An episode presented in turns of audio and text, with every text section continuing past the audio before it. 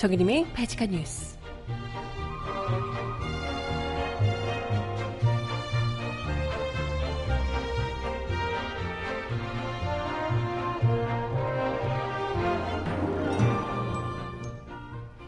안타까운 소식이 들어와 있습니다. 오늘 아침 결국 국방부가 성주 주민들의 저항을 제압하고 사드 발사대 4기를 추가로 배치했다고 합니다. 이 과정에서 부상자가 속출했다고 하고요. 도대체가 바로 옆에 있는 북한의 미사일을 막는데 이 고고도 미사일 방어책이 왜 필요한지 누구도 얘기해 주질 않네요. 박근혜 정부가 저질러 놓은 적폐 중 하나인 사드를 왜 이렇게 문재인 정부가 떠안고 가려고 하는 건지 정말 속이 답답해집니다. 음악 듣고 와서 오늘 이야기 함께 나눠볼게요. 첫 곡 이승환과 가리온이 함께 부른 내게만 일어나는 일 듣고 옵니다. 신청곡 있으신 분 주세요.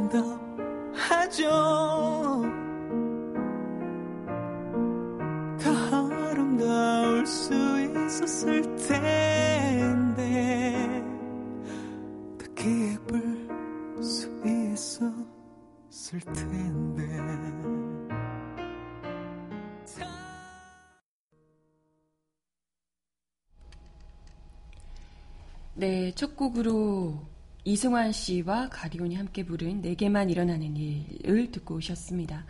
아침부터 아 너무 답답한 소식 이 들려와서 아 날씨도 좀 흐린 것 같고 우울한 가운데 아침을 시작했습니다. 오늘 아침 일찍부터 어, 사드 발사대 4기를 국방부에서 추가로 배치하기로 결정하고 결국 성주를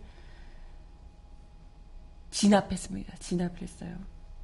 오늘 아침 이른 시간부터 성주 소성리 마을회관 앞에서 농성을 벌이던 사드 추가 배치 반대 단체 관계자 또 주민 등 400여 명을 경찰이 강제 해산에 돌입해서 5시간여 만에 모두 해산시켰습니다.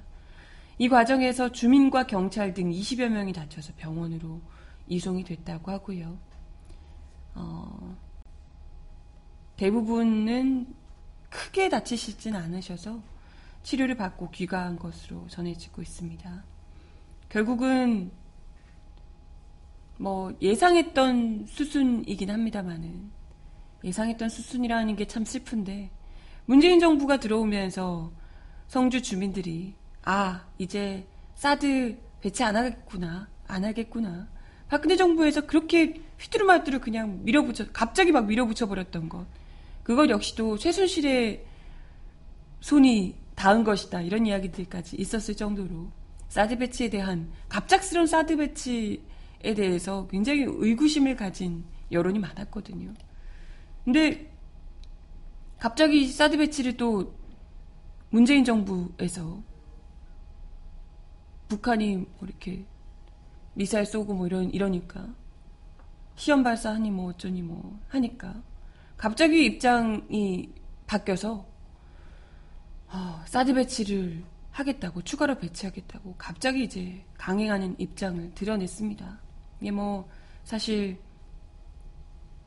국방부나 외교나 이런 곳에서는 아무리 정부가 바뀌어도 친미적이고 어, 그럴 수밖에 없다. 거의 뭐 뿌리 깊 뿌리 깊이 뼛속 깊이 친미 주의자들이 국방부와 외교에 뭐 꽉 잡고 있다. 대부분이 그렇다. 뭐 이런 이야기들이 많았었는데 실제로 정말 그런 것인지 정부가 바뀌었는데도 그것도 박근혜 정부의 적폐 중의 하나라고 꼽혔던 사드 배치를 그것도 주민들의 강한 반대를 무릅쓰고 이렇게 밀어붙여야 했는지 아 정말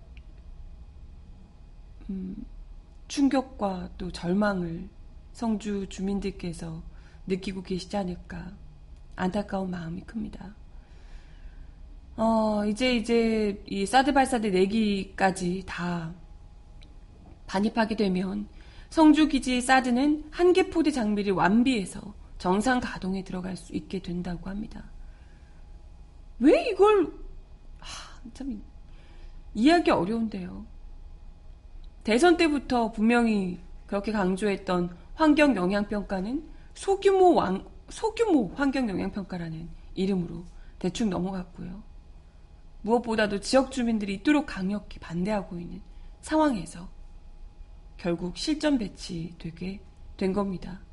뭐 정부에서는 임시 배치라고 애써 이야기를 하고 계시는데 이건 이게 무슨 임시 배치예요? 나중에 빼길 수나 있어요? 임시 배치면? 나중에 뭐 상황이 바뀌면 뺍니까? 이건 정말 구차한 변명일 수밖에 없고요.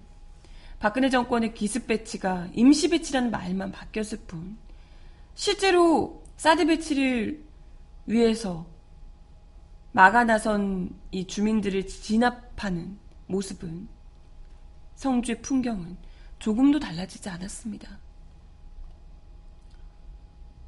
뭐 당국에서는 북한의 핵미사일 위협에 대응하기 위해서다라고 역시나 박근혜 정부 자유한국당의 이야기와 똑같은 주장을 하고 계시는데요.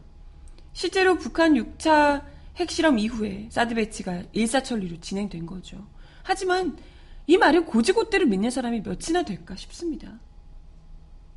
그동안 사드라는 말이 처음 알려질 때부터 바로 코앞에 있는 북한의 미사일, 핵을, 핵 미사일을 막는데 도대체 고고도 미사일 방어 체계인 사드가 왜 필요하냐. 계속해서 의문을 제기했거든요. 그죠? 이 질문에 대해서 그 누구도 박근혜 정부 때도 그랬지만 아니 고고도 미사일은 아주 멀리 떨어져 있는 아니 미국에서는 무서울 수 있겠지. 하지만 아니 대체 고고도 미사일 방어 시스템을 방어 체계를 왜 바로 옆에 있는 북한 미사일을 막는데 쓰냐고요. 이게 자체가 납득이 안 간다는 거죠. 어디까지 어디까지 북한이 저기 위로 쏘아 올린 다음에 굳이 떨어뜨려야 할 이유가 뭐가 있냐는 겁니다. 우리 남한으로 쏘는데. 이건 누가 봐도 남한을 우리 대한민국을 위한 무기 체계가 아니라는 거죠. 아니면 뭐 어디 태평양 건너서 어디 우리 대한민국에 미사일이라도 쏠 나라가 있던지 그런 거 아니잖아요. 북한의 핵 미사일 때문이라면서. 고고도 미사일을 막는다는 사드가 아니라 수적으로도 훨씬 많고 위협적인 북한의 장사정포나 단거리 미사일을 대상으로 하는 방어 체계를 갖추겠다. 이런다면 아 이건 충분히 납득 가능하죠. 예, 북한이 안 그래도 지금 뭐 굉장히 이것저것 군사적으로 뭘 정비를 하고 있다고 하고 안보적으로 위협 위협이 지금 있다라고 하니까 안보를 우리가 더 굳건하게 지키기 위해서 북한의 장사정포, 뭐 단거리 미사일 이걸 막기 위한 뭔가 방어 체계들을 바짝 뭐 돈을 들여서 구축을 하겠다. 인정. 그러면 진짜 인정해요. 아, 그럼 정말 우리나라 이걸 국방을 좀 굳건히 하기 위해서 하겠구나. 생각할 수 있다는 거예요. 하지만 이런 현실, 진짜 현실적으로 북한이 만약에 우리를 공격한다면 그런 방법으로 공격을 하겠죠. 근데 이런 것에 대해서는 대책을 구체적으로 내놓지 않으면서 이건 뭐 고고도 미사일 방어 체계인 사드를 북한의 위협에 대비하기 위해서 한다. 이거 자체가 말이 안 된다. 라고 아니 박근혜 정부 때부터 이야기를 하고 있던 것을. 아니 그것도 민주 진보 진영에서 계속해서 이 문제와 관련해서? 이걸 왜 하냐? 차라리 다른 걸 해라. 정말 안보를 위해서라면.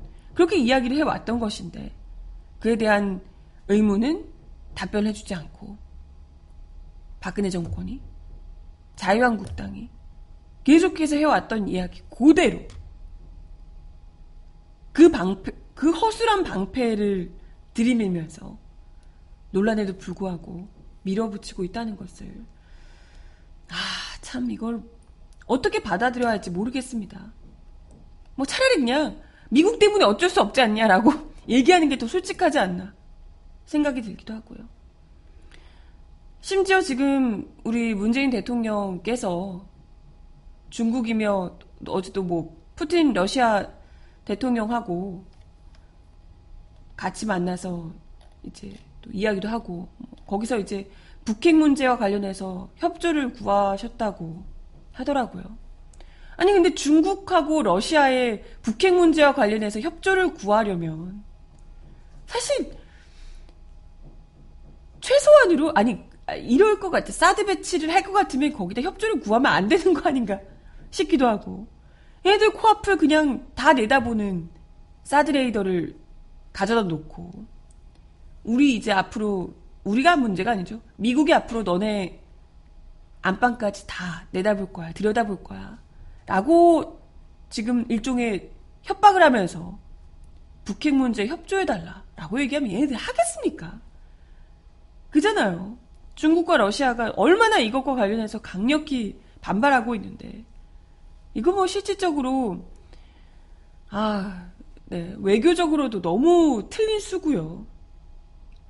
이미 사드 실전 배치가 지금 강행된 와중에 중국과 러시아 입장에서 뭐 북핵 문제 잘도 협조를 하겠습니다. 안 하겠죠, 당연히. 그러니까 이게 참 진짜 이 문재인 정권이 저도 계속해서 정권이 출범하고 나서 너무 뭐 극찬을 굉장히 많이 했었고 박근혜 정권에서 말도 안 되게 해왔던 정책들 이런 것들을 바로 잡으면서 다시 되돌리고 바로 잡으면서 그리고 인간적으로도 너무나 따뜻하고 소통하는 모습들 이런 걸 보여주면서 지지자들을 오히려 더 많이 늘려왔던 거잖아요.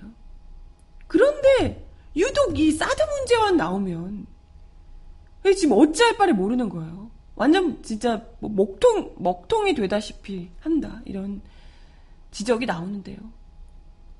이게 정권만 바뀌면 그래도 사드 문제와 관련해서도 다른 국면을 맞이할 것이다 기대했던 성주 주민들, 시민사회가 그야말로 지금 뭐 뒤통수를 맞은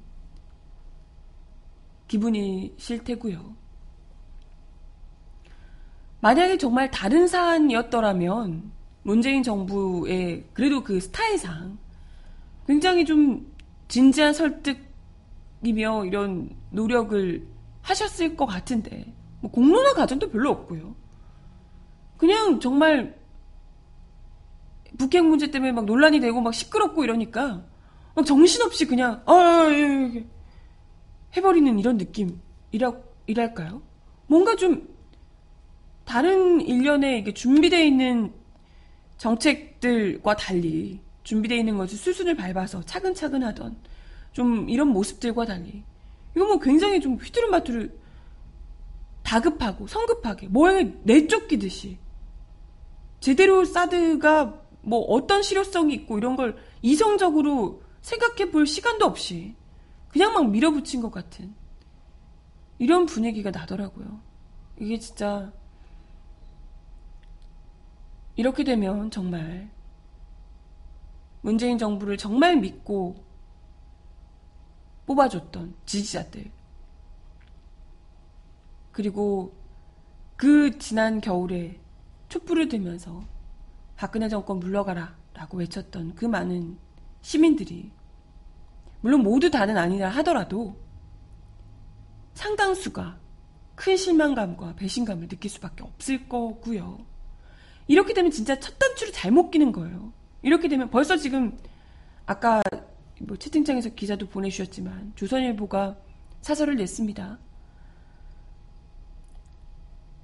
이 사드 발사대 추가로 반입한 거, 추가로 설치한 거, 배치한 거 잘했다고 사설을 냈는데요. 그러면서 또 벌써 공작이 들어가고 있어요.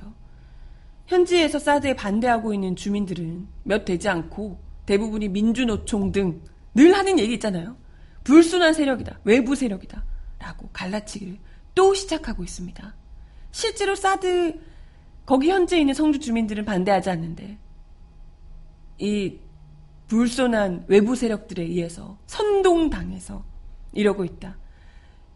번번이 강정마을 때도 그랬고 세월호 때도 그렇고 유족들도 불순한 유족과 순수한 유족을 나누며 그렇게 갈라치기를 했던 이들이 또다시 보세요. 공작이 들어가고 있어요. 이런 상황에서 문재인 정부가 사드 배치를 밀어붙이는 모습은 이러한 조선일보며 자칭 보수라고 하는 수구 세력들, 박근혜 잔당들, 이런 이들에게 면제부를 주게 되는 겁니다. 그것 봐라! 문재인 정부도 하지 않냐? 우리가 시작은 했지만 문 닫고 들어간 건 문재인 정부다. 라고 빌미를 마련하게, 마련해 주게 된다는 거죠. 이게 무슨, 뭐 하는 어리석은 짓이에요, 이게. 왜 이러는 건지, 정말. 아니, 차라리 정말, 아 사드 배치 안 된다. 라고 하면서 안보 때문에 얘네들이 지금 뭐 난리를 친다 이렇게 하면 아 사드 배치는 실효성이 없기 때문에 못하겠다. 대신에 장사정포며 단거리 미사일을 막기 위해서 우리가 이러이러이러한 이 방어 체계를 다 구축을 하겠다라고 구체적으로 이야기를 하란 말이죠. 몇, 뭐, 얼마에 더 많은 돈을 들이더라도 진짜 이건 우리 안보를 지키기 위함이라면 누가 뭐라고 합니까? 아, 근데 이건 무슨 북한이 우리를 쏘는데 거의 뭐 대기권 뚫고 나가서 그 고고도 미사일을 뭐하러 쏴? 아니, 상식적으로 바로 옆인데. 그렇잖아요. 네. 제발 좀. 사드가 진짜 우리에게 필요한 것인지부터 제대로 따져 묻고 이성적으로 원점에서 재검토하고 배치를 이제라도 철회해야 합니다. 그래도 문재인 정부가 국민의 촛불혁명으로 탄생한 정부잖아요. 그런 정부가 촛불을 들었던 많은 시민들이 그토록 반대했던 사드 배치를 이렇게 밀어붙이는 것. 하, 이건 정말 아니다. 정말 안 돼요. 네. 성주 주민들, 네. 벌써 어떻게 문재인 대통령이 이럴 수 있냐. 절망, 좌절에 빠져 계시다고 하는데요. 하, 답답합니다. 음악 하나 더 듣고 와서 이야기 이어가 볼게요. 양희은이 부르는 사랑 그 쓸쓸함에 대하여 신청하셨습니다.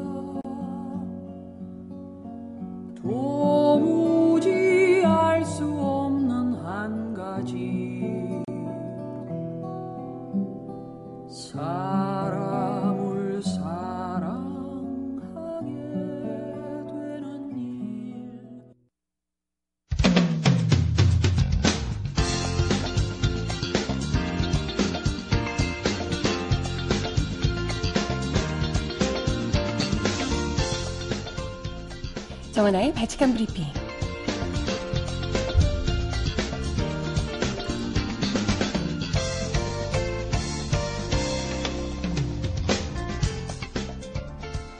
첫 번째 소식입니다. 문재인 대통령과 블라디미르 푸틴 러시아 대통령이 어제 정상회담에서 북핵 불용 원칙을 재확인했지만 향후 대응과 해법을 놓고서는 팽팽히 맞섰습니다.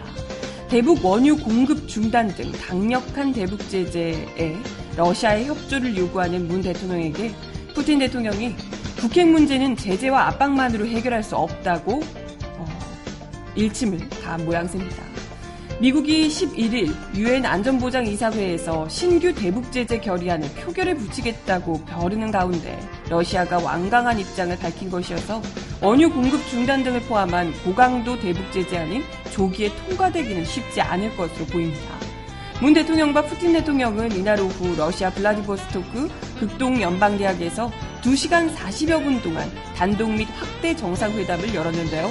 정상회담 뒤 이어진 공동 언론 발표에서 문 대통령은 두 정상이 북한 6차 핵실험을 강력히 규탄하며 한반도와 극동의 무한 잠재력을 실현하기 위해 북한 핵 문제를 조속히 해결해야 한다는 데 의견을 같이 했다라며 북한의 핵 미사일이 잘못된 길이고 한반도의 긴장 완화가 시급하다는데 인식을 같이 했다라고 이야기했습니다. 푸틴 대통령은 이 자리에서 북한의 핵 보유국 지위를 결코 인정하지 않는다라고 하면서도 한반도 사태를 제재와 압박만으로는 해결할 수 없다고 못 박았습니다.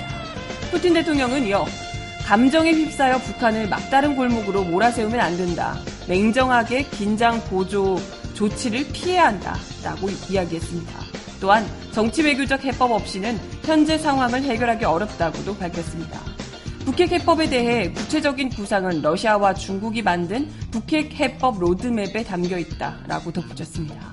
앞서 중국과 러시아는 7월 초 양국 외교부 연합성명을 통해 북한의 핵미사일 실험 중단과 한미 대규모 연합 군사훈련 중단을 제한하는 쌍중단과 한반도 비핵화 한반도 어, 비핵화와 한반도 평화체제 실현을 뜻하는 쌍계 병행을 기초로 단계적인 관계 정상화 방안을 담은 공동 이니셔티브를 제안한 바 있습니다.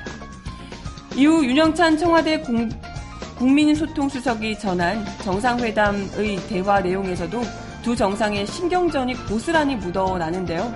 문 대통령이 북한의 도발을 멈출 수 있는 지도자가 푸틴 대통령과 중국의 시진핑 주석인 만큼 북한의 핵과 미사일 도발을 멈추도록 두 지도자가 강력한 역할을 해달라라고 요청을 했지만 푸틴 대통령은 러시아는 1년에 4만 톤 정도로 대북 수, 석유 수출량이 미미하다.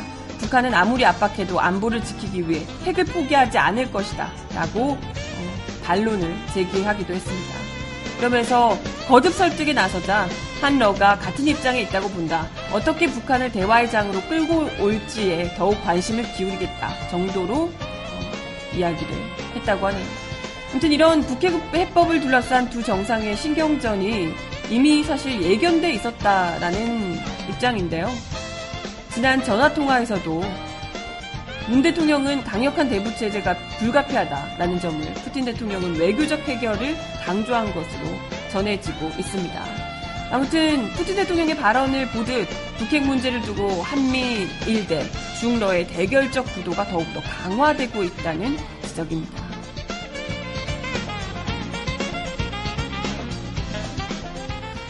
다음 소식입니다. 국군 사이버사령부가 2012년 총대선을 앞두고 선거 개입을 계획한 사이버 심리전 지침을 청와대에 보고한 것으로 확인됐습니다. 또 같은 해 댓글 공작을 수행할 심리전단 요원들을 선발하면서 청와대에 총선 및 대선 시 북한 개입 대비라고 채용 목적을 알리기도 했습니다. 이명박 정부가 사이버사를 동원해 정권 재창출에 나선 정황이 뚜렷해지면서 청와대와 국방부 고위 관계자들에 대한 수사가 불가피해졌습니다. 문재인 정부의 청와대 안보실과 국방부는 사이버사의 댓글 공작에 대한 전면적인 재조사에 돌입했습니다. 어제 더불어민주당 김혜영 의원실에 따르면 사이버사는 2012년 2월 김관진 당시 국방부 장관 결재를 받아서 A4 용지 5장 분량의 2012 사이버전 작전 지침, 사이버전, 전쟁이란 뜻이죠. 지침, 작전 지침을 청와대에 보고했는데요. 2급 군사 기밀인 이 문서에는 19대 총선과 18대 대선 등 급변하는 정세에 맞춰서 사이버 심리전을 계획해야 한다라는 보고와 함께 향후 선거 개입을 암시하는 구체적인 지침까지 포함되어 있었던 것으로 전해졌습니다. 이 문건과 별개로 사이버사는 댓글 공작에 투입할 군무원을 선발하면서 총선 및 대선 시 북한 개입 대비라고 채용 목적을 청와대에 알렸습니다. 사이버사는 2012년 군무원 79명을 채용했는데 이 가운데 47명이 심리전단에 배치가 됐습니다. 이들은 인터넷상에서 문재인 안철수 대선 후보를 비방하고 박근혜 후보를 지지하는 글을 작성했습니다. 사이버사 심리전단은 북한과 국외 적대 세력의 대남 사이버 심리전에 대응하기 위해 설립된 조직이라고 자기들이 밝히고 있는데요. 하지만 2012년 4월 총선과 또 2012년 12월 대선에서 여당의 승리를 위해 여론조작에 뛰어든 거죠. 사이버사 수뇌부가 심리전단 요원들에게 북한의 대선 개입 의도가 명확히 드러난 상황에서 정치적 표현을 주저하지 말라라고 노골적으로 선거 개입을 지시한 것도 청와대와 국방부의 내락이 있었기 때문에 가능했다는 평가입니다. 앞서 국방부 검찰단은 연재욱, 옥도경 전 사이버사령관을 군형법상 정치관여 혐의로 기소했습니다. 박근혜 정부에서 군사법원은 2014년 12월 연전 사령관에게 집행유예를, 옥전 사령관에게 선고 유예를 각각 선고했습니다. 진짜 재판부 대단하죠? 두 정직 사령관이 상부의 댓글 공작을 보고했는지가 관심거리였지만 김 전 장관에 대한 조사는 아예 이루어지지 않았었고요. 이모 전 심리전 단장은 민간법원 항소심에서 징역 1년 6개월의 실형이 선고돼 대법원 판결을 기다리고 있는 상황입니다. 음악 하나 더 듣고 와서 이야기 이어가 보겠습니다. 로코베리가 부르는 네가 내리는 거리 듣습니다.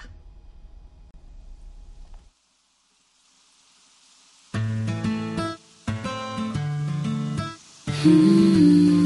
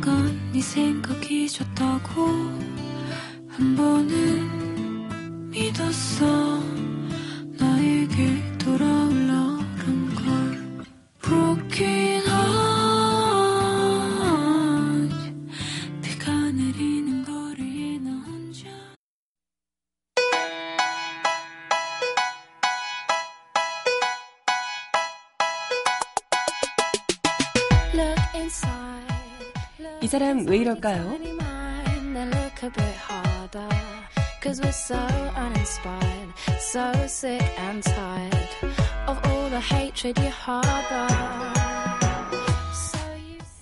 미국 트럼프 행정부가 불법 체류 청년의 추방을 유예하는 다카 프로그램을 폐지하기로 결정했습니다. 다카 프로그램은 지난 2012년 오바마 행정부가 어릴 때 부모를 따라 미국에 온 불법 체류 청년들이 걱정 없이 학교와 직장을 다닐 수 있도록 추방을 유예한 행정명령입니다. 오바마 전 대통령은 이러한 행정 명령을 갱신해줬고 청년들은 갱신이 가능한 2년짜리 노동 허가증을 발급받을 수 있었는데요. 최대 80만 명이 이 프로그램의 혜택을 받는 것으로 알려지고 있습니다. 하지만 제프 세션스, 세션스 미국 법무부 장관은 현지 시간으로 5일 법무부 청사에서 기자회견을 통해 오바마 행정부로부터 시행됐던 다카 프로그램이 폐지된다는 사실을 알리기 위해 이 자리에 나왔다며 폐지를 공식 선언했습니다. 그는 우리는 미국 입국을 희망하는 모든 사람들을 받아들일 수 없다며 다카 프로그램은 미국인의 일자리를 침해한다라고 밝혔습니다. 앞서 도널드 트럼프 대통령이 폐지를 시사한 것을 그대로 실행에 옮긴 셈입니다. 트럼프 행정부의 이 같은 결정에 따라 주무부서인 국토안보부는 즉각 다카, 다카 정책 폐지 절차에 돌입했습니다. 국토안보부는 5일을 기점으로 다카 프로그램의 새로운 지원자를 받지 않기로 했다고 밝혔습니다. 하지만 최종적인 결정은 결국 미 의회의 손으로 넘어갈 전망인데요. 앞으로 신규 노동 허가증 신청 및 발급은 중단되지만 기존 수혜자들은 6개월 동안의 유예 기간 동안 지금과 같은 지위가 부여됩니다. 이 기간 안에 미 의회는 다카를 완전히 폐지하거나 혹은 다른 법안을 통과시켜야 합니다. 민주당과 공화당은 각각 폐지 반대와 찬성으로 첨예하게 맞서고 있는 상황이고요. 향후 입법 과정에서 상당한 진통이 예상됩니다. 하지만 공화당의 1인자인 폴 라이언 하원 의장과 당 중진인 존 맥케인, 제프 플레이크 상원 의원 등이 다카의 유지를 주장하고 나서서 주목됩니다.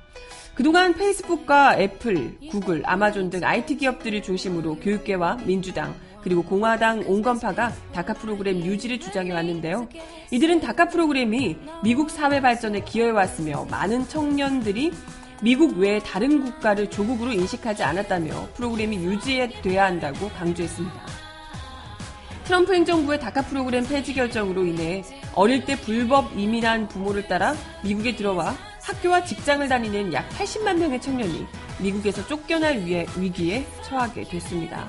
특히 재미 한인 청년 약 7천에서 만명 정도가 추방 대상에 포함되는 것으로 추산돼 한인 사회에도 비상이 걸렸다고 하네요.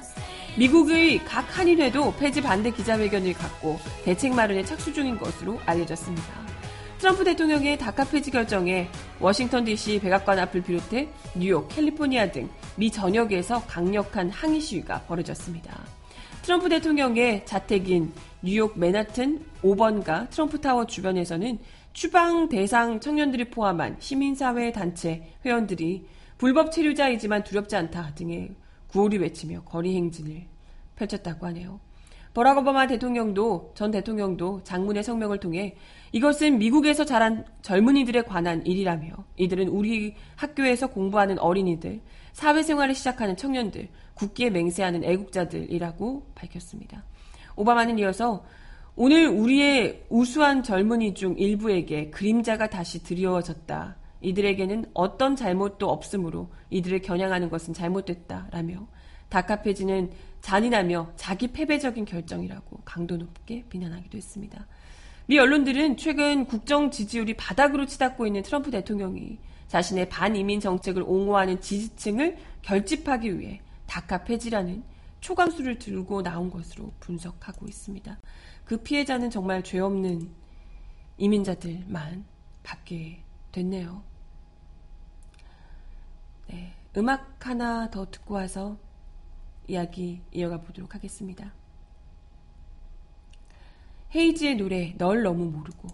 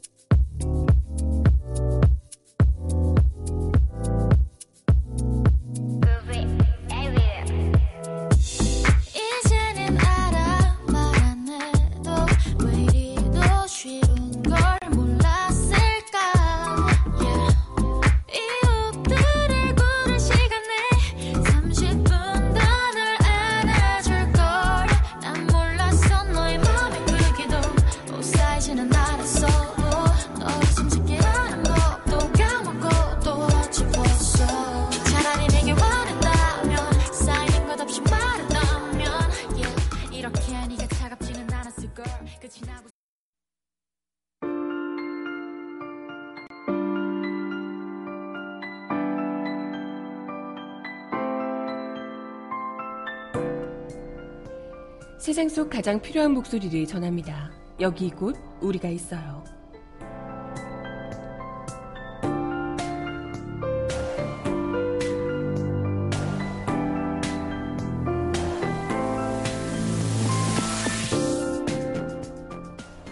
하루 11시간, 토요일까지 살인적 노동에 집배원 노동자가 또다시 사망해 충격을 주고 있습니다.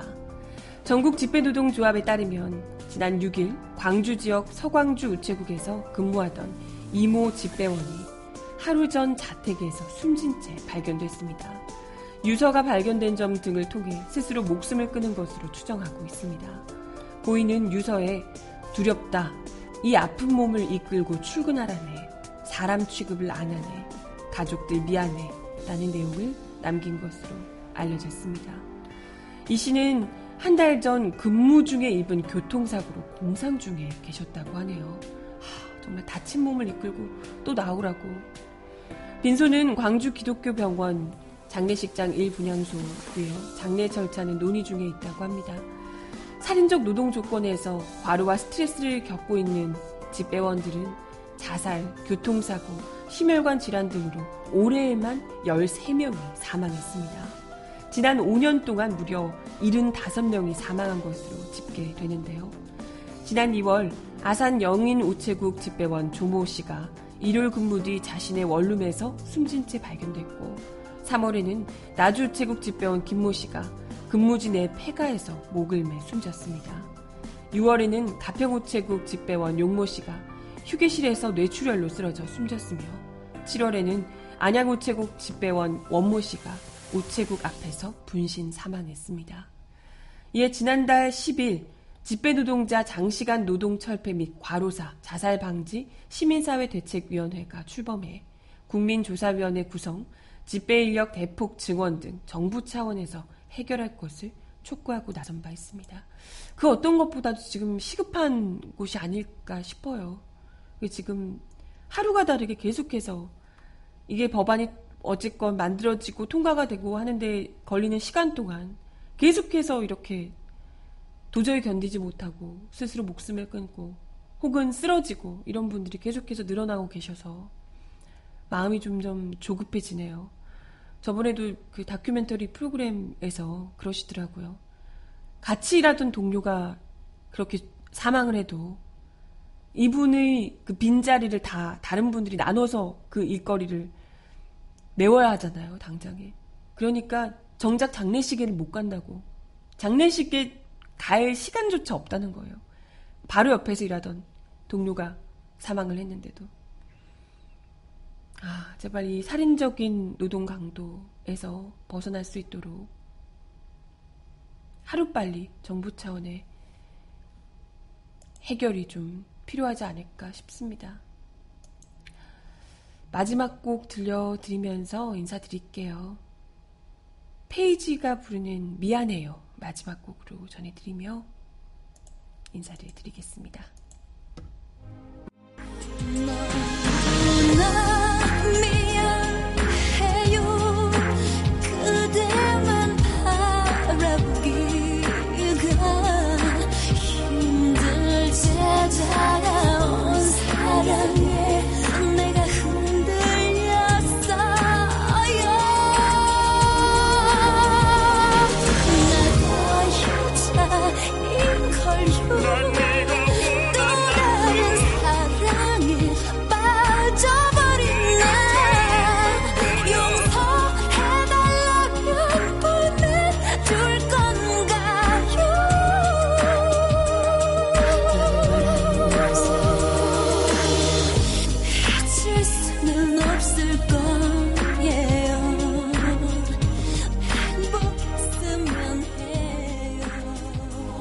발칙한 뉴스 함께 해주셔서 감사합니다. 아이고, 답답한 소식만 전해드려서 죄송하네요.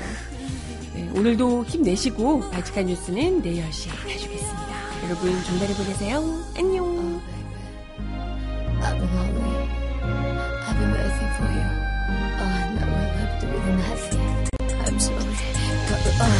시 속에서 잊고 살겠지. 이루지 못한 아픈 사랑의 상처를 달래줄 그 누군가를 아닌 다른 사람을 상당하기를